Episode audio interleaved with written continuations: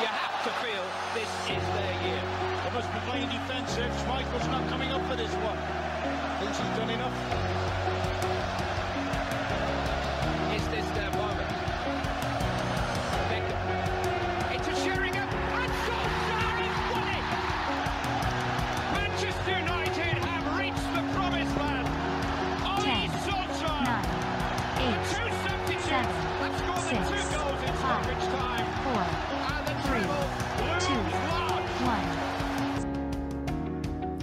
Hello and welcome back to the United Community Podcast. This is episode number two of the 2022 2023 Premier League season. And already, I don't really want to do this anymore.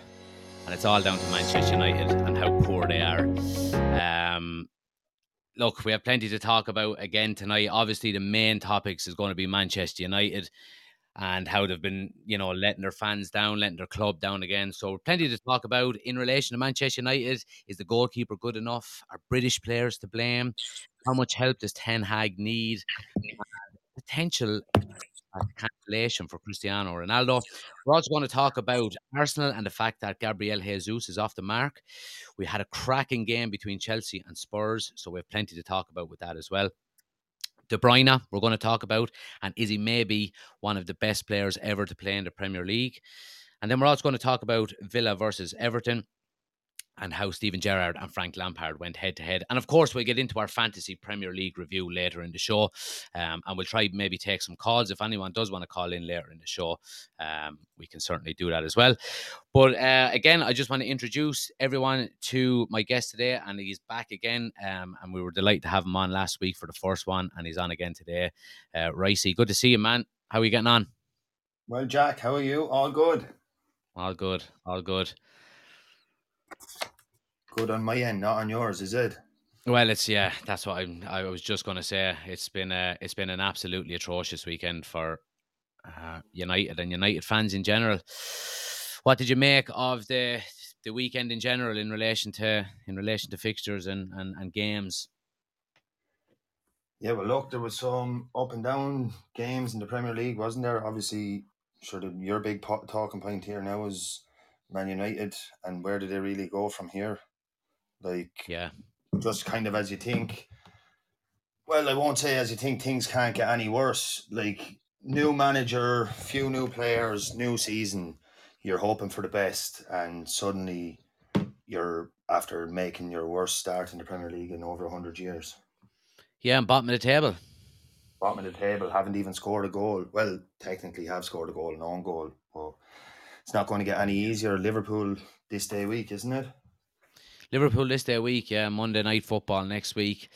Um, so yeah, I mean, look, we'll get into it. Before we do, anyone who's listening, I really appreciate it. Please hit a like on the podcast as well. And anyone who's listening back, maybe obviously we're live at the moment on the Podbean app, but if you're listening back on Spotify or Apple Podcasts or wherever you're listening to your podcast, please give us a like, a follow, and a five star review.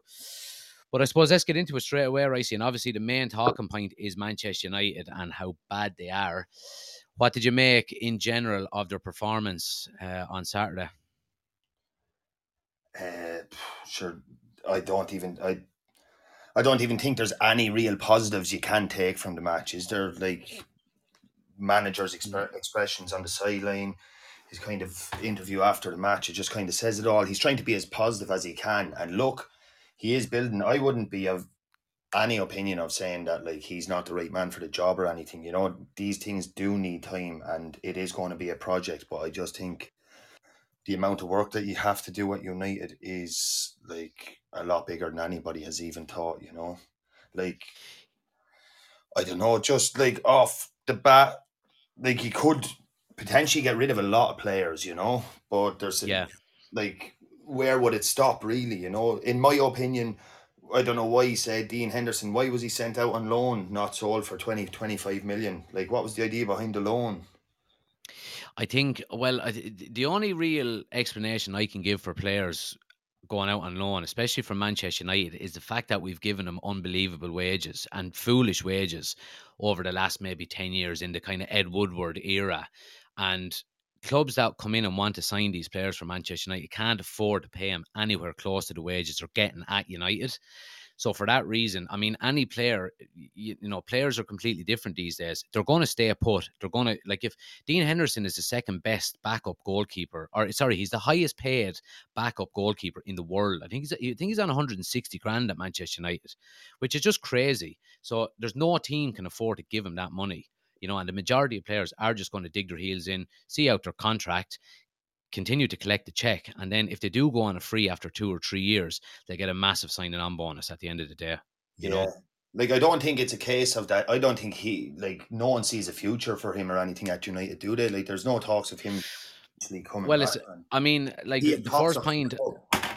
Yeah, and the first point I did want to get onto was in relation to the goalkeeper and David De Gea. And look, like obviously, you know, given the weekend that Manchester United had and the weekend that Henderson did have with with Nottingham Forest saving the penalty at a very good game. There's always going to be there's always going to be uh, I suppose comparisons instantly. You know, should we have let Dean Henderson go and stuff like that? I think maybe it was the right call to actually let him out. You know, on loan.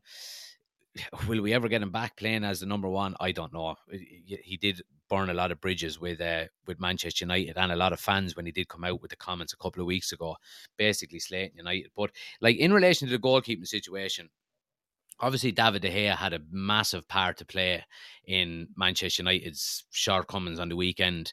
You know, he was at fault for at least the first two goals. You know, I think the first one was just criminal, letting the ball in under his under his hands. You know, and the second one playing the ball out to to Christian Eriksen like that knowing there, I mean, and I know Ten Hag wants to play this this passing game out from the back, which a lot of the top teams do. You see the likes of Liverpool doing it, and and well, I suppose Man City more so than Liverpool. But I mean, like someone with David De Gea's experience and and the amount of games he's played, surely he can see. Well, Christian Eriksen is being closed down very quickly here. I shouldn't give it to him. I can go along, you know. Um, so I think it's his it's his decision making more so than anything else his his shot stopping, he's probably up there with one of the best in the world over the last 10 years in terms of his shot stopping. But his presence in command in his box, coming out for corner or coming out for crosses, I don't think is good. And we know the shortcomings he has with the ball at his feet. So I just don't know if he's going to be the long term solution. And I think once Ten Hag, now, I was going to say once Ten Hag gets other areas sorted, there's a lot of areas to get sorted. And I don't think the goalkeeping situation is you know, our first priority really. But I certainly do think down the line that Ten Hag will be looking to to improve the goalkeeping situation. What do you think yourself? Yeah, look, a good a thing about the goalkeeper, anyways. The goalkeeper has a good attitude. He wants to be there. He wants the club to succeed. He, you know, this has clearly hurt him. He was clearly upset after the game. You know, I don't personally think these lads that are on two, three hundred grand a week everyone makes mistakes, but the guy has made a few higher blunders now over the last few years. And there was a year or two there where people are like, oh, he'll get back to his best. And you give him a lot of time. He was very loyal to you, but you've also been very loyal to him. But that first goal was absolutely criminal. Like he, whatever way, I was just looking at. I'm not a goalie now, and it look, it's very easy blame a keeper. Um, you even see that playing junior football yourself. Like it's a tough time for keepers in the goals, but he kind of dived and didn't have his body behind. He tried to like it was like he tried to catch it in a real weird way with not his body behind the ball, and it just squirmed through. You know, like yeah, like I, what what I said live when I was doing the watch along, um, on the on the YouTube channel. Go and subscribe, by the way, anyone who's listening. Um, so when I was when I was watching it live, I was nearly expecting him to take a first touch. He, like he literally could have took a first touch on it. it there wasn't you know, it was it was that weak of a shot. Um, he just didn't start his body, and I know exactly what you're saying. Get down on the ground, basically lie on the ground, and just scoop the ball into your chest more so than going down with your fingertips. Yeah, even know? if he was kind of say diving across and having his chest behind it. But look, as I said, it's easy for people that aren't the goalie to criticize it. It's a very lonely place, I'd say. But then again, he is at one of the biggest clubs in the world, and this the responsibility you take on. It really set a kind of precedence for the game, you know, because you can have this game plan and all this, and then bam, out of nowhere, this just happens. But then the second goal was equally as bad. Am I right in saying did did your centre half Martinez take the goal kick? He he took all of the goal kicks on right on uh, well, for, especially for the first half, I was noticing that as well, and I couldn't figure it out because he was taking the goal kicks, but all he was doing was passing in three yards to the right yeah. to David De Gea. I couldn't, And I couldn't understand it. And then, Well, I think the only sense that I could make out of that was that when he was when he was doing that, him and Harry Maguire then were spreading themselves wider, maybe out to the edge of the of the box.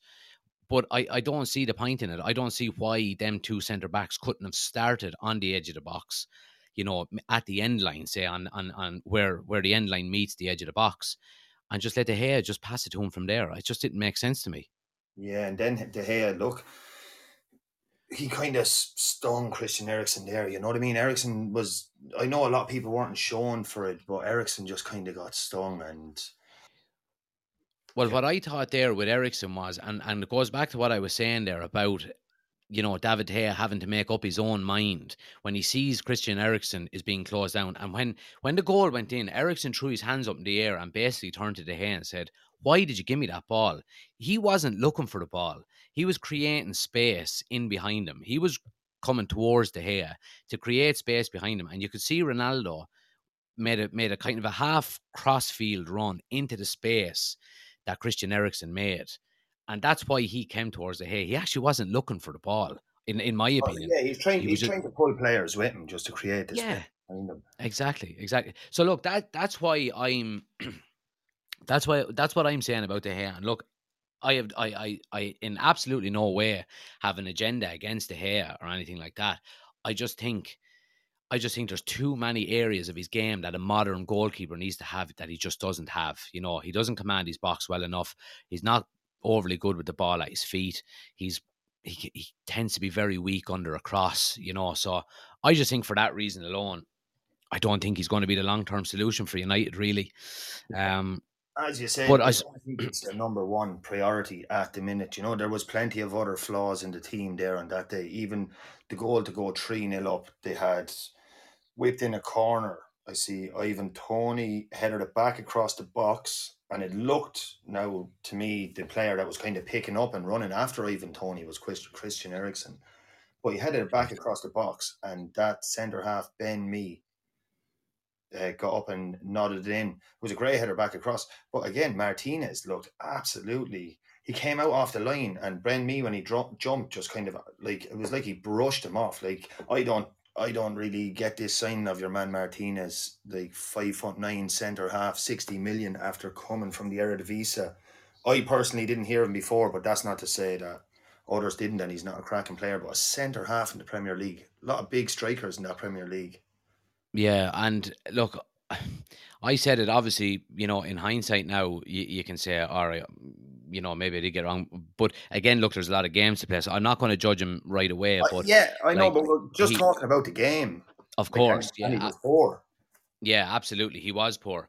Um, is he the long term option at centre back? I don't know. There's a lot of people and a lot of maybe fans that I've interacted across the social media platforms when we were linked with him and, and eventually got him that said no, he's a, he'll he'll play as a CDM more than anything else. Now, if he is going to be playing as a CDM, then we need to go out and buy another centre back because we're just not good enough. But getting on to you know other areas of the pitch that do, I suppose, or that were um, weak. I mean, I don't like.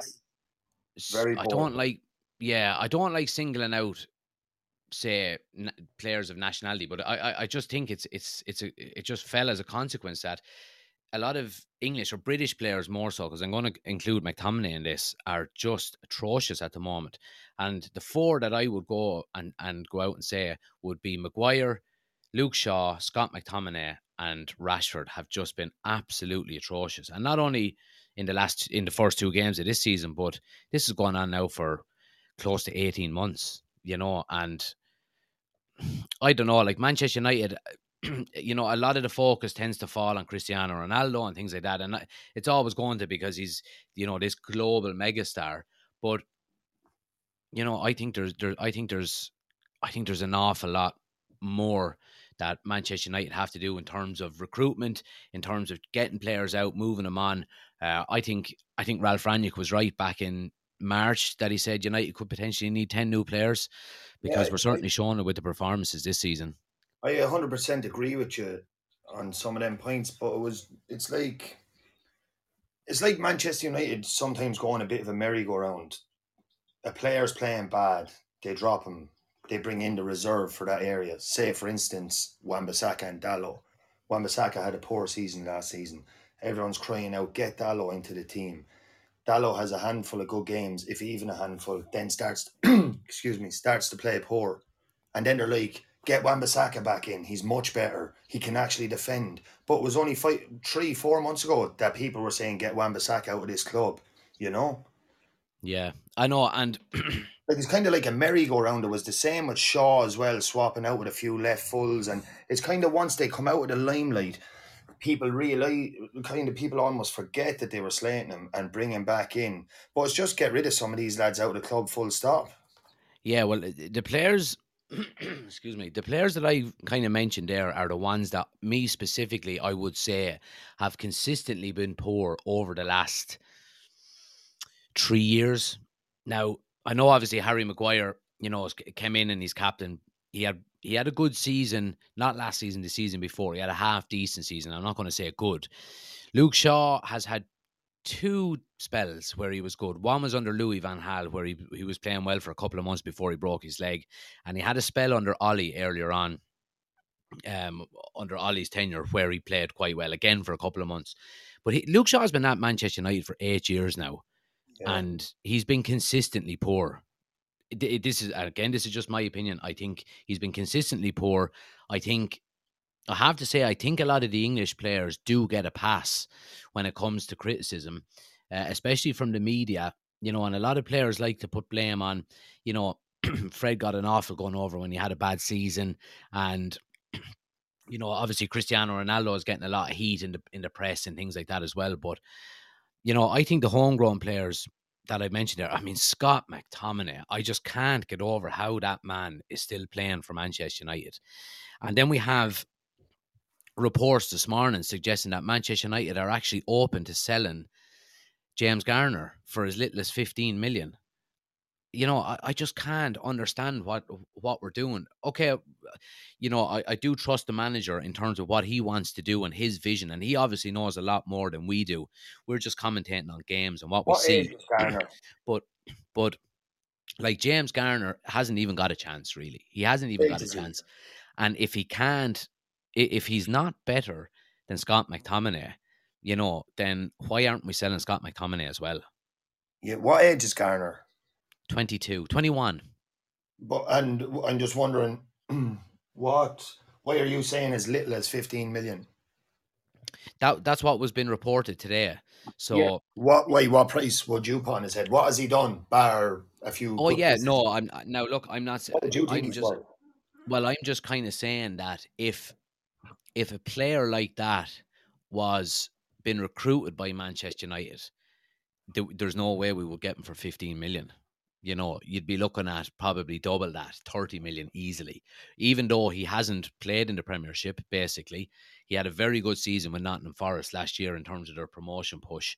But I, I just, I, uh, regardless of how much he's worth and how much he could go for, my point here is that if he's looking at the likes of Scott McTominay and Fred playing ahead of him, then maybe he's the one that's pushing for a move. If he's going, these lads are consistently playing bad for the last 12 months. I was trying out on loan last year when I was 20 years of age. I'm coming into, you know, the years where I should be breaking into the first team squad, but these lads are consistently putting in poor performances, but yet they still get picked. And that's what I can't understand. Yeah, it was it, the harmony and all in the club is probably very poor at the minute. I was reading just say we said that about Henderson earlier on, had a pop off, and then I seen when Telles moved to Sevilla, he said he was delighted, he was jumping at the opportunity the minute he heard of it. He was, he didn't say in as many words he was mad to get out, but he kind of said it and you know, yeah, kind of made that almost be known that the minute the offer came in, he wanted to go straight away. So yeah. But I think it's rotten to the core, I see. I think it's from, and obviously, look, you know, the, the Glazer out movement is starting to pick up a lot of steam again. And and I'm, you know, I'm I'm well behind it. I'm all for it. I do think we need changes at the club, but it's rotten from the core, you know, out. Like we obviously, like I thought. I, in fairness, I, th- I thought what Gary Neville said um, was quite. I, I think he hit the nail on the head pretty much, where he said you know, if any business in the world was failing and the owners didn't show up and put all of the blame on their employees, You know, you just don't see that anywhere else, and that's basically what the Glazers are doing.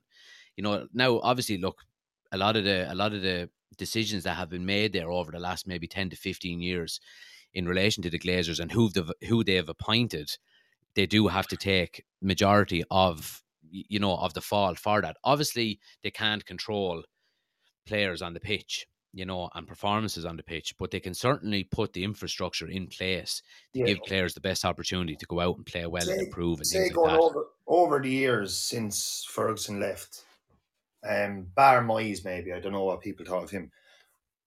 Did they make any appointment of a ma- as of a manager that you were like, why the hell are we appointing him? No, at the time, I, I think, and I think it's kind of a catch 22 with Manchester United fans because the majority of managers we've had, it's been negative, you know, and I don't mean negative in terms of the way they play or anything like that, but in terms of results. And look, of course, Manchester United fans are so used to the Ferguson days of, you know, dominating for 20 years, and, and that was great, but it was never going to last.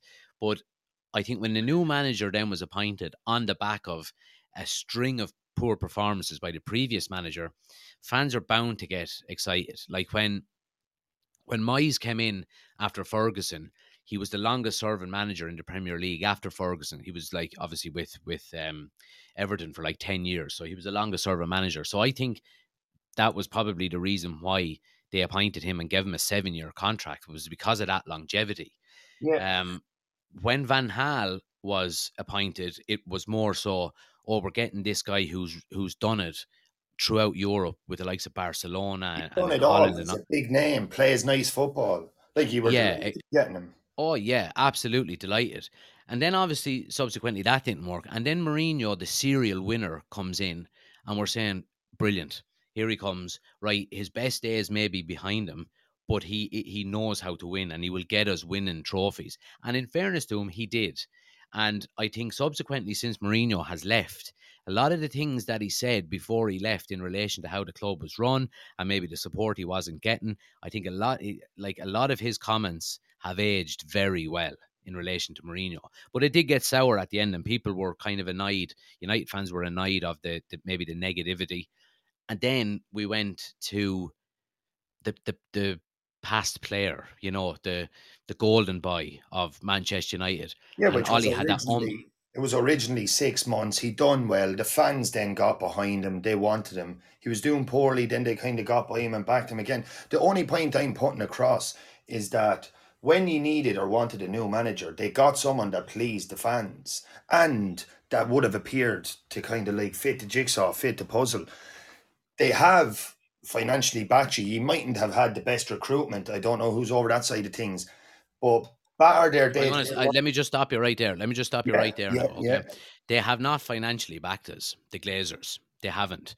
They've never put any of their own money into the club. Yeah, They've- no, I they've, ta- they've taken money that the club has generated to buy players, yeah. which which ideally you would like that reinvested back into the club in relation to improving the stadium, you know, the infrastructure, the training ground, all of that kind of stuff. Yeah, sorry, You uh, that's my bad there. I just meant funds were made available for transfers, Yeah. not necessarily saying it came Yeah. out of their pocket.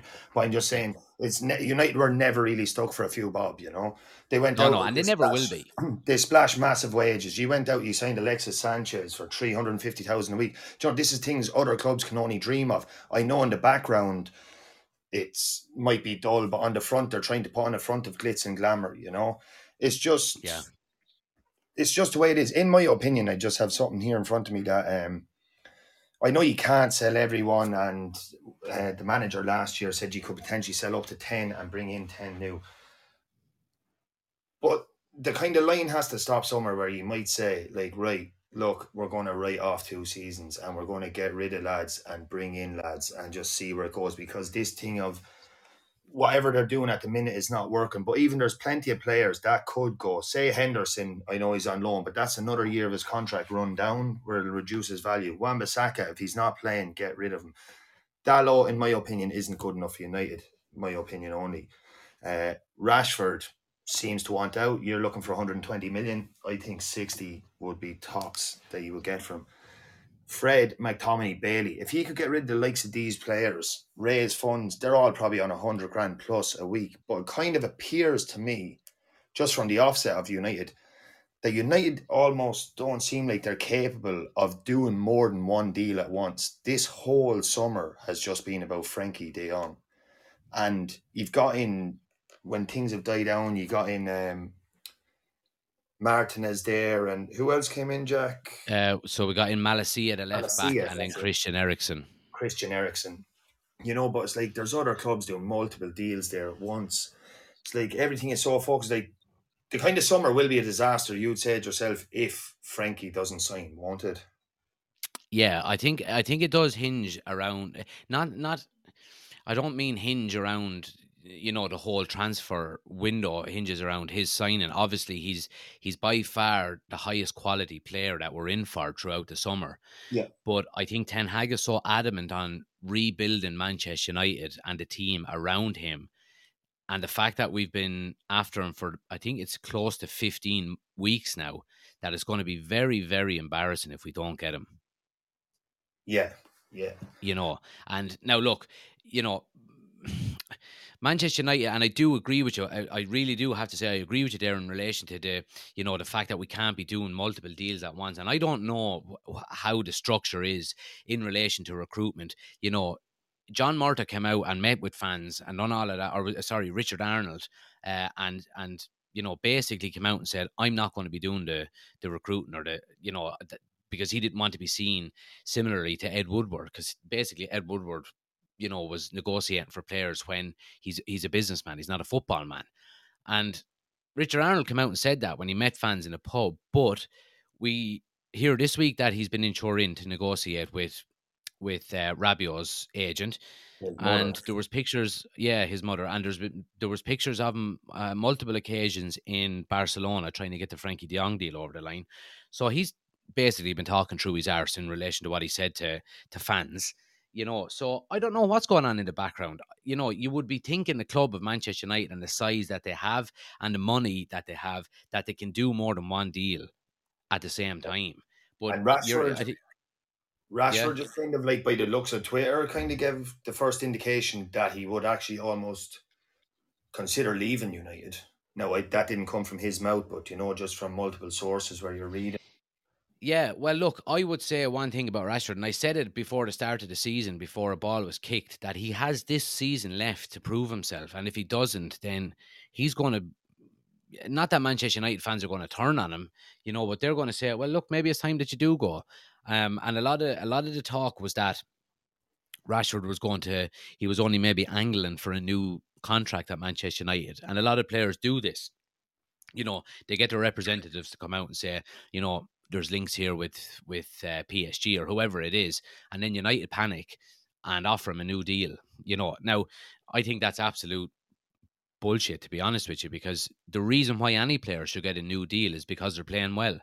But Manchester United are very commercial, and it's uh, again this goes back to the Glazers, where they see players not more so as to get them results on the pitch, but to get them money in their pockets and use them as assets to sell shirts, you know, to to get sponsorship deals. And I think Marcus Rashford has a massive draw when it comes to that in relation to, you know, the charity work that he's doing and all of that kind of stuff as well. You know, so I think I can't see it happening. I really can't see it happening. But I just hope that United don't fall for the trick of offering him a, a new deal while he's playing the way he's playing. If that makes sense. Yeah, the kids will go hungry. But just Yeah. briefly back to the match, Jack. I know United were very poor, but there has to be credit given to to Brentford. Brentford came out with a game plan by the looks of it. Their manager spoke about it. He said they didn't want to let United settle. They basically wanted to just run amok, chase everything down, uh, put pressure on United, make United make the mistakes, and it kind of happened almost for most of the goals. Yeah, absolutely. And Like- I, I, I thought, I thought going into the game, like obviously I had my United hat on when I was doing my score predictions, and I went two one to United. But I mean, deep down, I was thinking this is going to be a very tough day on the on the back of a performance that we had against Brighton. Um, and you could see it, you know, and it, it was nearly the first 20 minutes or so was nearly a carving copy of the Brighton game. Manchester United actually started quite well. They were on top. They had a lot of possession. They had a couple of chances. Bruno Fernandes blazed one over the bar. It was basically identical to the start Yeah. of the Brighton game. And then what happens? The opposition team settles down. They start getting their shape back. They get onto the ball a little bit. And Manchester United do what they always do then. They panic and they hit the reset button. Well, it was know, very and- it was very early doors in the game, and um, Maguire had the ball. He was carrying it out. Now, to be fair to Maguire, he didn't have a whole lot of options on. But again, Eriksen, who appeared to me, it was like Eriksen was almost playing in the six on Sunday or on Saturday, and uh, Eriksen was dropping deep from again. Looked to me as a decoy. Maguire gives him the ball, and he goes loses the ball. Eriksen loses the ball, just kind of goes to dink one out over his right shoulder out to the right winger or right full. Yeah. They win possession, come in, Maguire takes him down on the edge of the box, yellow card after 15, 20 minutes. Nightmare. And then Maguire gets up, throwing up the hands, asking, telling the ref he won the ball and all, even though he actually took down two Brentford players. yeah. Brentford But I think a- had it Yeah, early doors.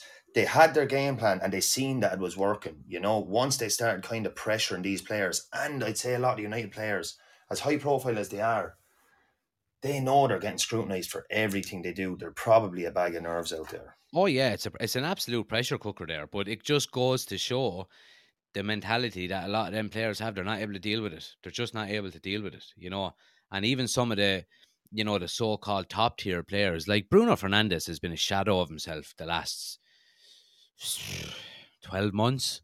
You know, had a great maybe 12, 18 months when he first came in, but he's just fell off the face of the planet, really. You know, and I think. I think a lot of that has to do with Cristiano Ronaldo coming in. I have to say, Yeah, like Bruno Fernandes was the was the yeah Bruno Fernandes was the main together. man. They did coincide together. That Yeah, good. But look, we'll leave Manchester United there for the minute. We might pop back to him. Will we move on? You have a point here on Jesus. We'll just talk. yeah. So Arsenal. I know Yeah, so- personally you're you you kind of slated Arsenal a bit last week, said you didn't really rate them, you didn't rate their manager. It's kind of they're looking sharp. I know it's only two games in, but they're kind of looking the complete opposite of Manchester United at the minute. yeah, I look. I agree, and I, I I'm gonna I'm gonna keep my I'm gonna keep my predictions on Arsenal because look, I mean historically. Um, um, when I mean historically, I mean over the last maybe five or six years. What have Arsenal done? They've, you know, they've had spells where they where they've been absolutely world class, playing some lovely football, look really good. But at the end of the day, I still think they're quite flaky. I, I, I now look, if I'm proved wrong, I'm proved wrong, and you know this may be a turning point for Arsenal. You know, if the manager is changing the mentality for them, and if they're if they're eventually going to get over the line and not over the line in relation to you know challenging for league titles, right? Because I still think they're miles away from that. I'm just still not convinced by him. Look, I think they do have some good quality in their team. Uh, obviously, you know Gabriel Jesus took all of the plaudits on on the weekend, two goals and two assists. I think he was involved in every Arsenal goal, and I'm just uh, my opinion is solely based over a 38 game season. Can they Oh. consistently do it over 38 games? I don't think they can. I think their manager can lose his head a little bit too much. I've been watching that um, Amazon All or Nothing documentary of Arsenal, and I, I just I know I, I I think some of the stuff he does is is laughable. It is look- laughable, but look, it's just different management styles. And I think after watching the All or Nothing, All or Nothing, I've kind of grown a small, a soft spot for Arsenal now, as I'd say a lot of people would have. I think they've made a few decent signings during the summer. I think the manager's heart is in the right place and he wants them going the right direction. He has his kind of plan and tactics and he's sticking to it. Like I watched the Arsenal game and Jesus not only could have had three in the first half, he could have had four. He did take all the plaudits, but you have to say this Martinelli is stepping up. It's only two games into the season, but he started the season well. He started Yeah. well. Even Xhaka there playing. I think Xhaka, I know they play very different roles, but kind of similar enough situation over the past few years to where Maguire is now. He was captain. I know Maguire doesn't argue with the fans. Maguire's kind of very feeble, you know, he's not going that kind of person. Xhaka is very outspoken, but they took the captaincy off Xhaka. And it's almost like that small weight was lifted and he can enjoy his football more without the Yeah. responsibility of being the captain, you know? Yeah, absolutely. I'm absolutely. not yeah, saying I he's a world beater or anything now, but I'm just saying I know we are only two games in, but I do think they look like they could push definitely for top four this season. I think Oh yeah, I think I, I yeah, I, I think I had him I had him in sixth, but again I had him in sixth because I wanted to put United ahead of him. But I look I kind of I had I had my top 3 as City, Liverpool and Spurs and then I I was thinking then the other three obviously will be fighting it out for the top. I think I certainly, you know, do think Arsenal will be fighting for top four. Will they get in the end? We get on to Chelsea in a, in a, in a bit. I certainly do think they're a lot stronger than I first predicted. Yeah. Um, obviously we'll get on to them, in, eh, you know, in a little bit. A couple of comments are after coming in here. Just let me fly through them. Yeah. Um, Irish lad says, "Do you think every team we play against will play the same tactics?" I re- eh, that's in relation to United. I don't see why they wouldn't. To be honest with you, I mean, United and a lot of pundits are all saying it now. United are the, probably the easiest team in the league to play against now. You know, I think uh, any team that'll come and play against United will fancy their chances, put some pressure on them early on, press them high up the field, force them into mistakes, and yeah, I, I yeah, I, I, I'd be surprised if the majority of teams didn't play similar tactics. Um, and Irish lad says Arsenal look dangerous at the moment. Definitely think they'll get top four. Uh, and then someone with a weird username says, "Very tame tonight, lads. Start slagging each other." That's probably Bash. Um, Irish says, "Took Sancho out my fantasy team and put Martinelli in. He's had a great start. He certainly has. Absolutely."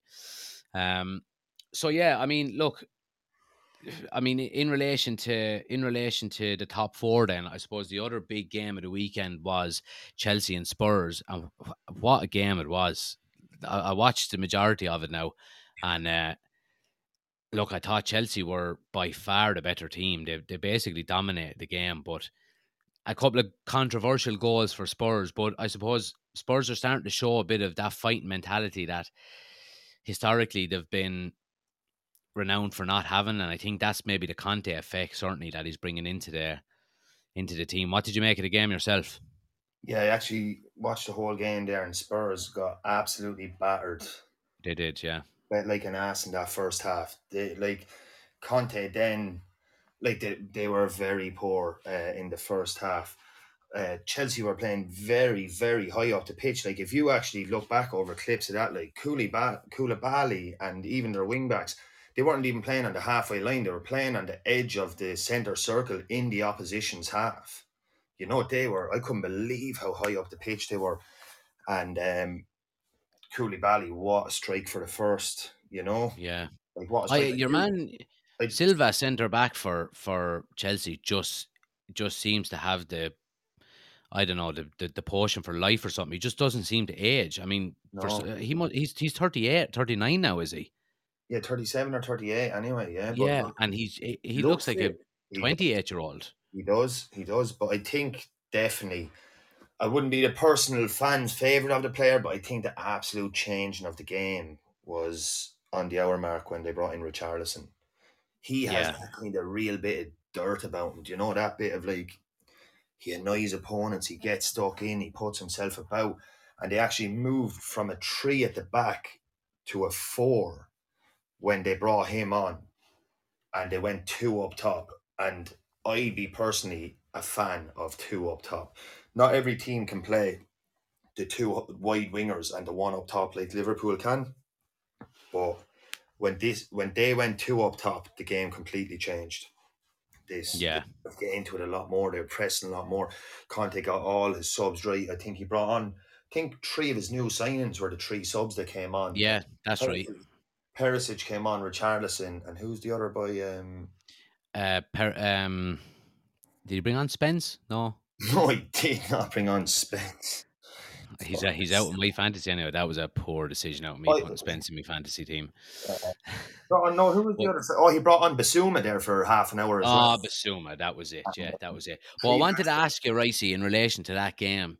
Obviously, there's a lot of talks surrounding the game itself and the fact that the referees seem to let an awful lot go. And there seems to be this kind of, uh, I suppose, oh, how do I say it? It seems to be put out by the FA nearly that they're, that they're going to maybe give referees the opportunity to let a lot more go, you know, for tackles to start coming back into the game and challenges and things like that. Um, what did you make of the referee last night? Now, obviously, you know there was very controversial decisions in relation to goals. Um, me personally, I thought it was great to see some challenges flying back in and a bit of spice back in the game. It was great to see. I wouldn't mind seeing that what happened after the match between the two managers. Bit of passion. You don't want things going overboard, but like.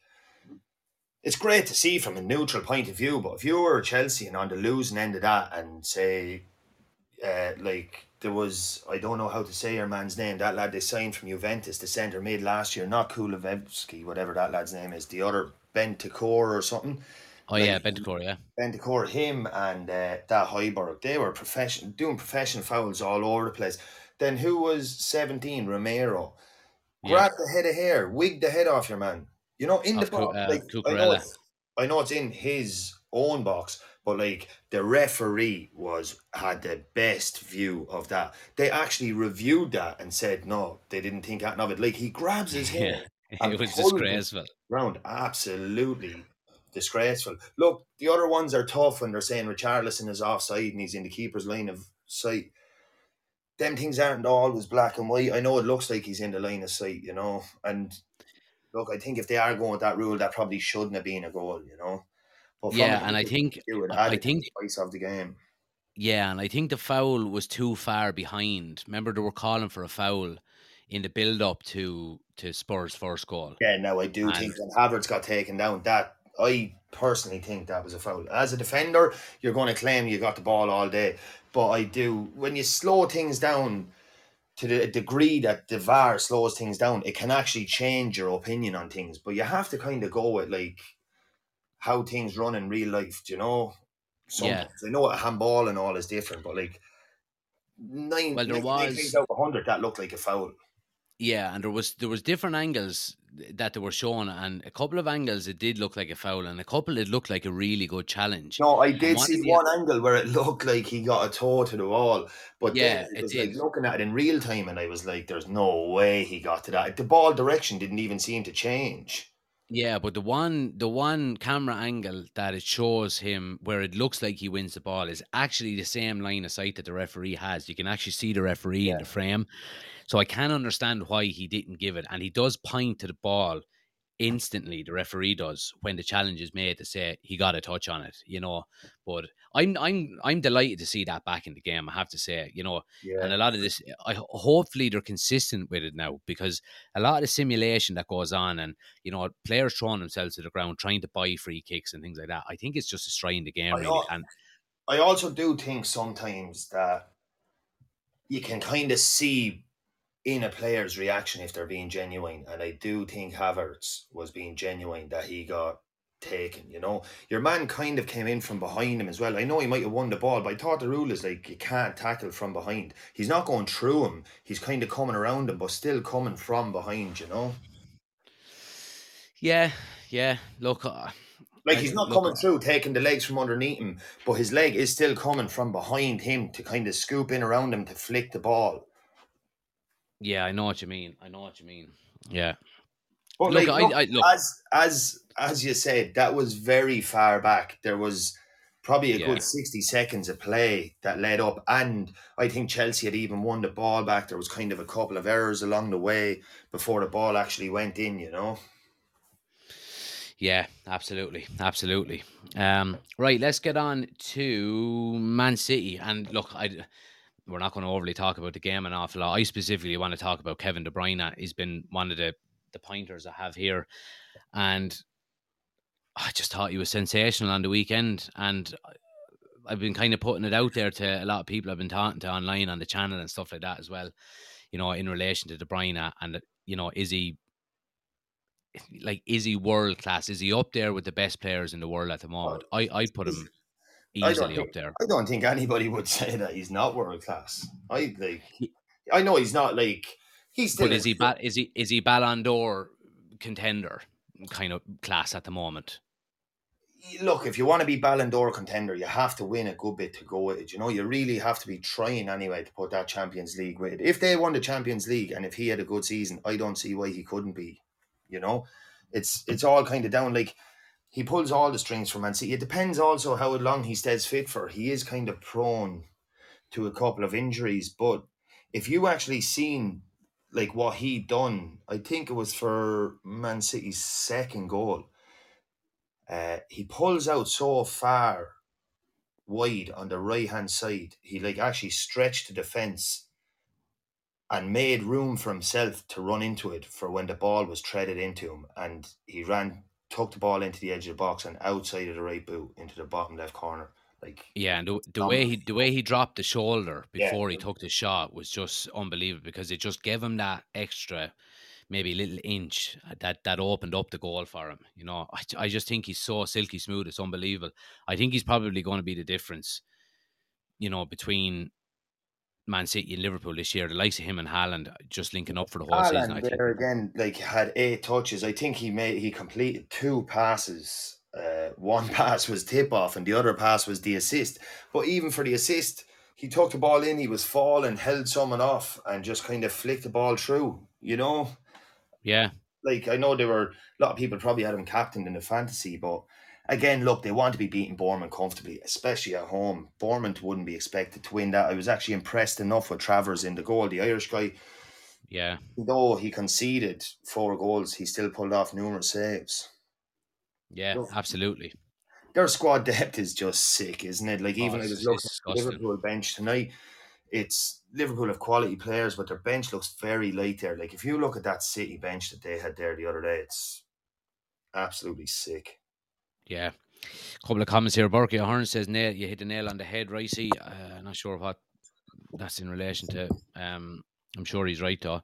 Uh, and Irish lad says, surely Benzema will get the Ballon d'Or this year. Yeah, and look, that does go back to what you're saying, and I think you're, I think you're spot on with it, Ricey, is the fact that, you know, you do need to be adding the Champions League really to the, to the cabinet before, well, not specifically before you're going to be in the frame for Ballon d'Or. I know it, look, certainly it does help. kind of part and parcel of it. You know that like you have to be kind of picking up on them major trophies. I know over the years Messi and that haven't done it and they've still won it, but like again they were on a different planet at the time. There's Yeah, just but and you, you look at even when say Luka Modric won it, he he won it the year that they won one of their European cups, you know, and you'd be saying to yourself, would he have ever got that? No, he probably shouldn't have got it anyway, but he probably would have never got it if they hadn't won the Champions League, yeah. you know. You know. Um, there's just another Anyway. match there that I want to kind of briefly talk about is the Yeah. is the Aston or is the Aston Villa versus um, Everton.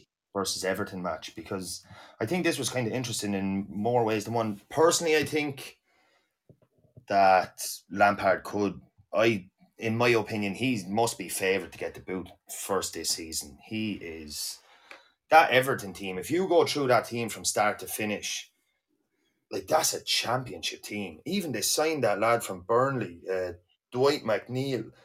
Doesn't Yeah. even really look like a footballer, you know. He twenty or twenty five million or something. Like they have that lad up top. What's the young lad Gordon? isn't playing centre forward? I see Chelsea actually bid forty million or something. John. Forty million. Yeah, it was the it was declined. Jeez, I don't know why they're looking at that lad. You know, he has a face you'd love to smack. But um, they, I just think that I just think Everton. I don't know. Like Lampard reverted. I see it, or not Lampard. Gerrard. Uh, reverted in from what he was doing in pre-season. He was kind of playing the one up top or the two high wingers, and he's gone to two up top again after the loss on the first day. Mings was back in the team. Look, he got a good win, but um, I also think that if results weren't going his way, that he could also like be kind of feeling the pinch, you know. Yeah, and some uh, the st- statistics were shown there during the week that he uh, that he actually has the same the same stats that Gary Neville had at Valencia when he got the sack in relation to wins, draws, and losses. yeah, Um, Gerrard, like Gerrard's name alone, and kind of deservedly so, would pull a lot of weight. You know, like a lot of players in England would love to play for Gerrard. A lot of players that have played with him before and would be kind of friendly with him. Like without Gerrard, there's no way Villa would have got like the likes of Coutinho. Who's that centre mid? Did they sign from Marseille on a free transfer? I seen United were linked with him too. Kamara. You know, um, there's like some of these guys. There's no way they would have got him. Even Digne was a good signing there for him, and he's kind of piecing together a nice team. Um, but like I hope it takes well from. There's a lot of Irish support. There's a lot of Villa have a big Irish backing, and uh, Yeah. I have a few friends, a good few friends that support Villa as well. I'd like to see him do good. I'd like to see Gerrard do good, but I just think he could be under pressure if he doesn't start producing more consistent results. I'm not saying push him for top six or anything, but you know they want to be well in that top half. I just think Yeah. I, I do think everything could go down this season. Yeah, well, I suppose just as the United representative here on the United Community Podcast, I hope he does an awful job, Steven Gerrard. I hope he gets relegated. Um, but yeah, we just have to even it out here, really, don't we? But look, I certainly do think he has the, as much as it kills me to say, he does have the makings of a good manager. He knows what he wants, and he he demands an awful lot from his from his teams. You know, um, yeah, he's just he's Liverpool and Rangers, so it doesn't get any worse really for me. Um, but yeah, no, look, I mean, you know, you're talking there about Lampard, and I do agree with you. I think he has. I think when I seen him taking that Everton job, I was saying to myself, "Oh, Frank, you know, just hold out. You know, hold out for a different job because this Everton job, it's it's near. Well, it's not nearly as bad as United, but it's it's certainly close to United in relation to just being a poison chalice. You know, with with the owners that they have, I know they're building a new stadium and all that. And they're looking to improve and everything, but you know they've just they've sacked managers too frequently over the last few years, and you kind of have that leftover players that are still there from a number of different managers, and it's never a good thing, really.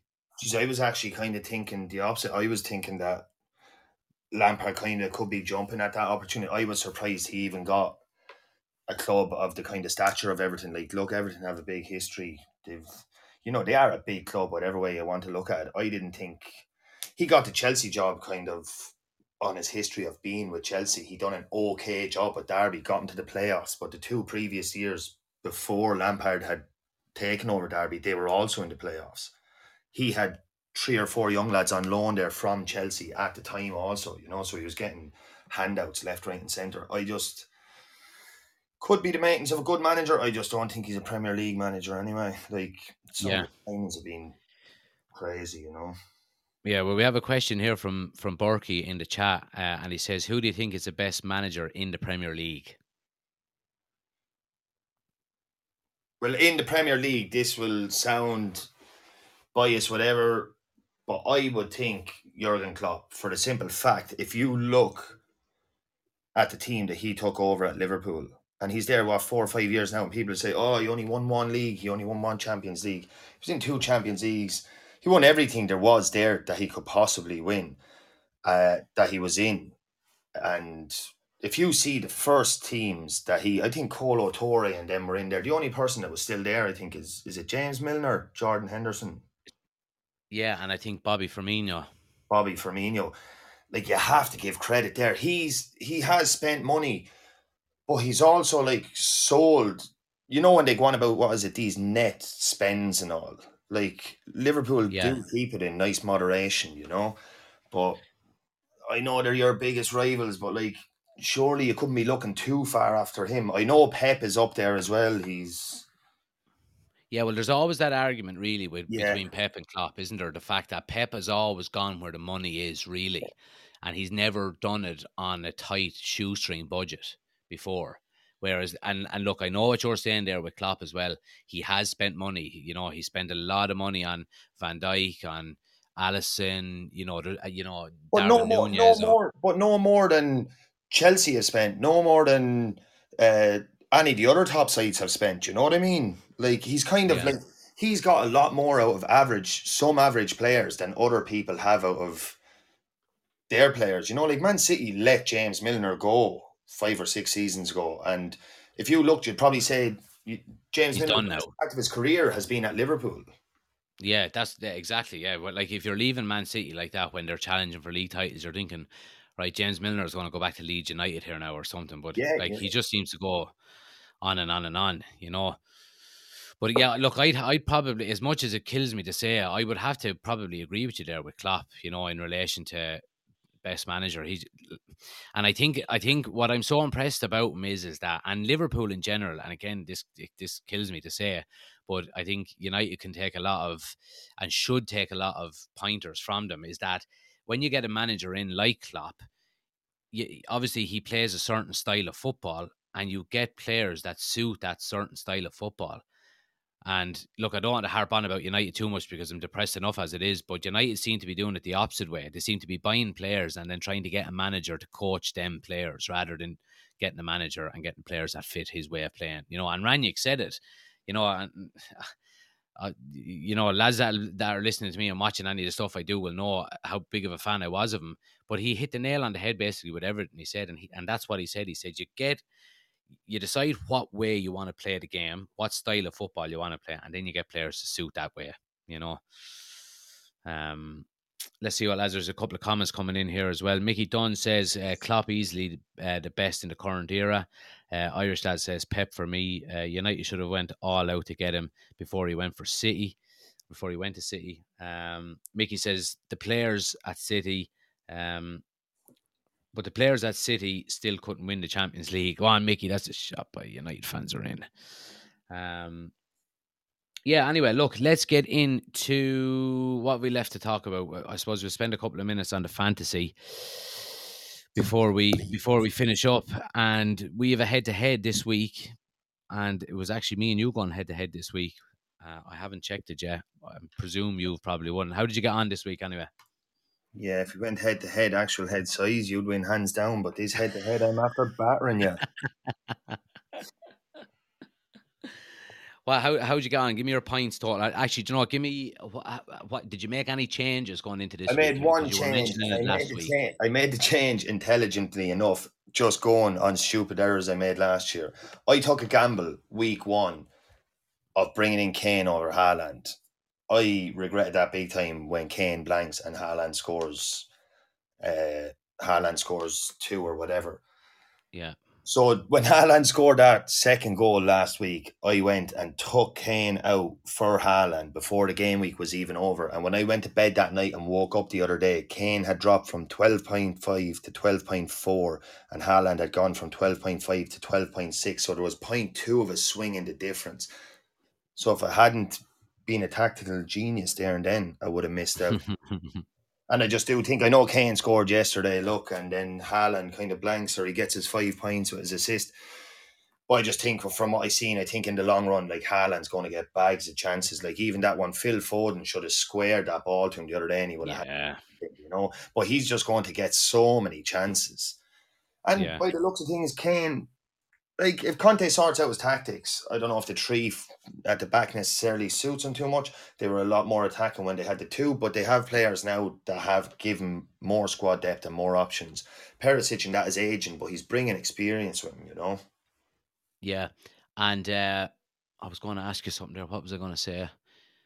Me yeah, and oh, yeah, um, neck though here, to so- be honest. We're both on Yeah, what- yeah, what was your points totals? Well, so, so far, obviously the Liverpool game is on at the moment. So far, I've what the- 64 points. Salah's my captain, he's playing, and I have Trent Alexander Arnold, and he's playing. And you have Trent playing, And you have Luis Diaz. playing. So the, the only Yeah. difference is, is, is I have Salah, you have Diaz. I think I'm three points ahead. Yeah, you have you you have captain as well, so you should you should ideally sort up. Did, did you did you bring in Jesus into your team eventually, or is he in at all? Jesus was in it from the start. That Yeah. lad was only 8 million. That's a steal, you know. And just, sorry, a few more words on Jesus. When he was previously with City, he kind of always seemed to score when he started with City, but they never really kind of had that belief in him. And then they kind of shoved him out wide when Aguero was in the centre. But like he's just seemed to have, after getting a new lease of life into him, do you know, like he's kind of really bringing a lot of life to Arsenal. He's kind of after brightening him up. Do you know, they've that other lad in centre back. Is it Saliba? How do you pronounce it? Yeah, his Saliba. Yeah, that's Saliba. right. He was on loan last season. He looked a player in that first game. He's young, you know. Well, the feel good factor seems to be back at Arsenal. You'd have to does. say. I know, you know, I know it's early days, but look, look how early days it is for United, and it's the complete opposite end of the stick. You know, it's oh Mm. depressed and this is terrible. Whereas if he had two wins from two now, he'd be like, right, new manager in, two wins from two. We're Yeah, here we top- go. we're second in the league with six points. I know it's only two games, but it's a bright start. You have to take the positives because when you're doing bad, you're taking the negatives. You know, so you have to ride that Yeah. wave when you're there. Well, again, as well, you do have to realize that it's a 38 game season as well, and there's a lot of football to play. Like you look at Arsenal last year, they lost their first three games, and you see where they finished up. You know what I mean? So, look, I do think that there's a lot of improvements do that are needed at Manchester United. But again, look, it's a long term project. Now it might be a little bit longer than we thought after seeing them first two games, but. But yeah, I, I agree with you in relation to Arsenal. You know, they're they, they certainly are looking good and, and looking strong. I just I I reserve judgment on whether they can do it over a 38 game season. You think they'll Um, finish ahead of United? Oh, I, oh Jesus Christ! Will I we make a bet? 50 euro. I'll have Arsenal, you have United. Well, yeah. Why would I just uh, like? I'd be giving you 50 euro, like you know what I mean? Oh, like your- Arsenal, Ar- go, Arsenal your, will definitely finish ahead of United. go with your heart, not with your head. I can't do that when 50 euro is on the line. You know what I mean? Because like Manchester United get- are I so didn't get in- paid for my pod last week. You're not getting paid because I'm not getting paid. I'll buy you a pint next weekend. Um, but yeah, look, look, it's a long season. Hopefully, Manchester United can get some uh, can get some signings in the door before the end of the transfer window. I do see that there's been reports at the moment. Let me see what's coming through here. Manchester United have reached a, mu- uh, a mutual fee agreement with Stuttgart for Sasa Kalajdzic. His medical is planned for the weekend. Sounds Any good. thoughts on him? Do you know any anything on him? No, No, So- I'd, I'd have to do my research on him now. To be honest, um, it's not. It's not a great time when you didn't hear him. But look, that could also, you know, all these big names bringing in. Like I think Alvaro Morata would be an absolute disaster. That lad has the best agent in the world. I don't know how Yeah. he does get the moves he does. I was reading Yeah. thing before that they were saying that he he's part of like some money laundering scheme. Do you know that like people are just washing money through his like transfers or something? Like he's Crystal Palace are gone one nil up. Oh no! Zaha's after scoring.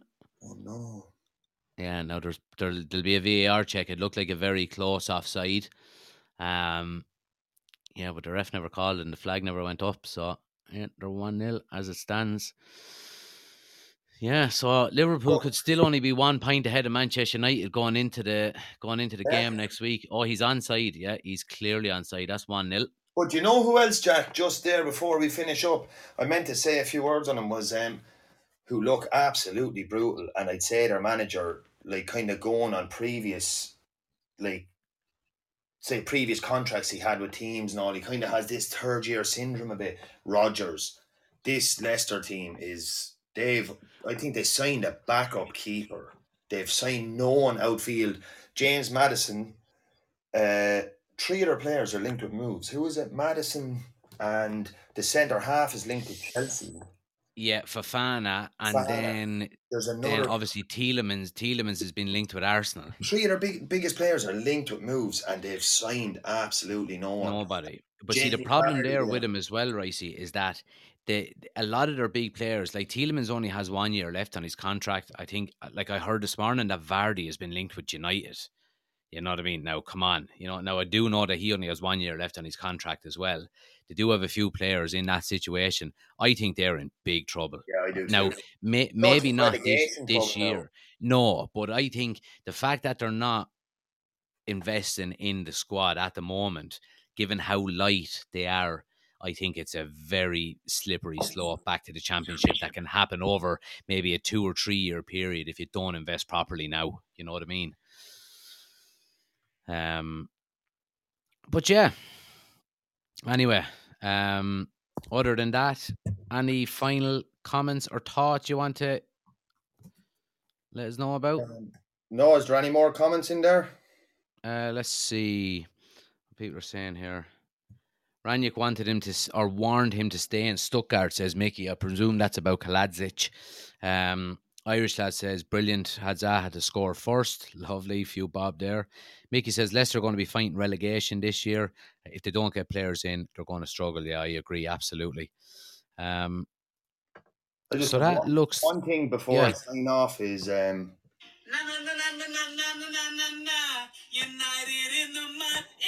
You're a dickhead. You're an abs. You're an absolute dickhead. Not only are you putting the, the boot I just but look, had that numpty, Paddy Murphy. You're an absolute numpty. So you're. oh, I did something laugh about that when he came across that. Jack, Anyway. enjoyable chat. Thanks very much. Yeah, absolutely. I appreciate it, Ricey. Thanks everyone who's listened as well, guys. Uh, United Community Podcast. Anyone that's listening back to it on Spotify or Apple Podcasts or wherever you're listening, please do give us a like, a follow, and a five star review. Uh, you can follow us on all social media platforms as well YouTube, TikTok, Instagram, Twitter. We're United Community Channel across all of them. Uh, thanks everyone for listening. Please like and subscribe and share. Again, Ricey, thanks for um, thanks for joining us tonight. Again, hopefully we can have you back on next week or whenever you're available again. Uh, really appreciate it. But yeah, thanks for listening, guys, and we'll see you next week. Take care.